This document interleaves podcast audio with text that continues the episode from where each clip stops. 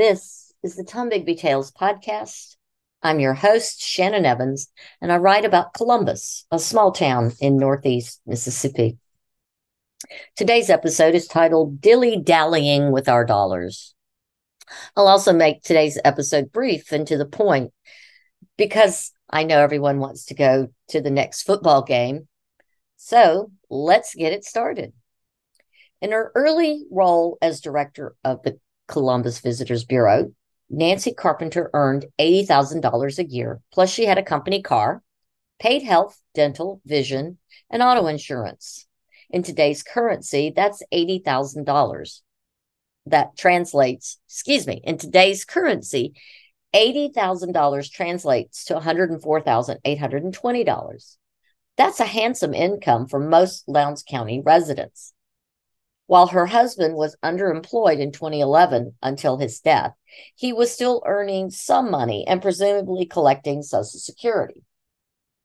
And yet the Carpenters are and were known all over Columbus as financial deadbeats who either rarely paid their bills on time or wrote bad checks that bounced and bounced and bounced and bounced. Nancy and her husband were notorious for writing a check to deposit that had nothing behind it. How the heck they kept a straight face robbing Peter to pay Paul is beyond me, but they did. Speaking of apostolic saints, perhaps one of, P- of Carpenter's biggest scams was conning her church to pay her utility bill not once, but twice. How the heck did she and her husband live in a continually upside down financial structure? Perhaps we will never know why, but it's apparent, even with a salary of $110,000, today with excellent medical, dental, and a $12,000 a year car allowance, Carpenter still continues to live beyond her means. Foreclosure threats, collection notices, and garnishments for unpaid bills, as well as lying about her place of, of employment to prevent such garnishment, as detailed in a previous podcast, appeared to be the norm in her household. No wonder she thought nothing of overspending the CVB's marketing budget by tens of thousands of dollars year after year. And this year, I believe it's a $60,000 overage. While her overdrafts and champagne taste on a box wine budget are her own personal business to, to some extent, except when her unethical business practices and less than transparent professional behaviors make one question where money has gone. In past years and her current plans over at the foundation, this is the same Nancy Carpenter who so recently is said to have told her foundation board she knows how to move money around to cover her salary.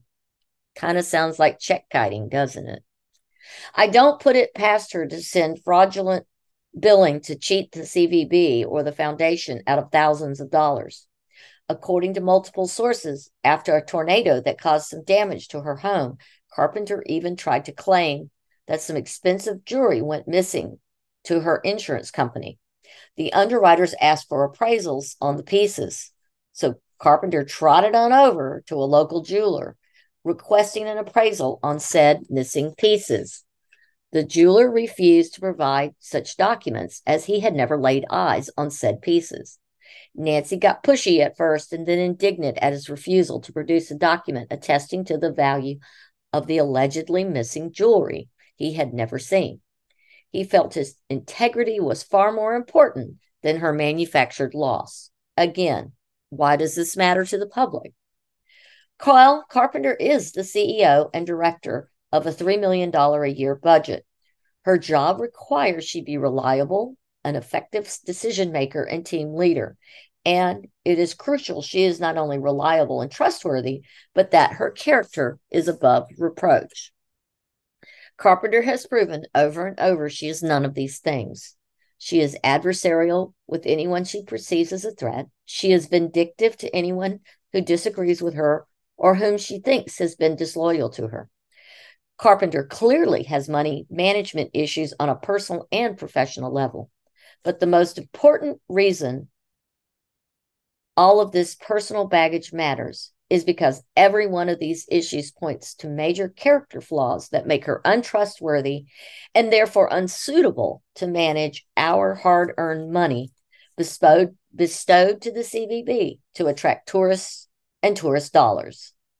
Please email the board today and tell them she needs to go.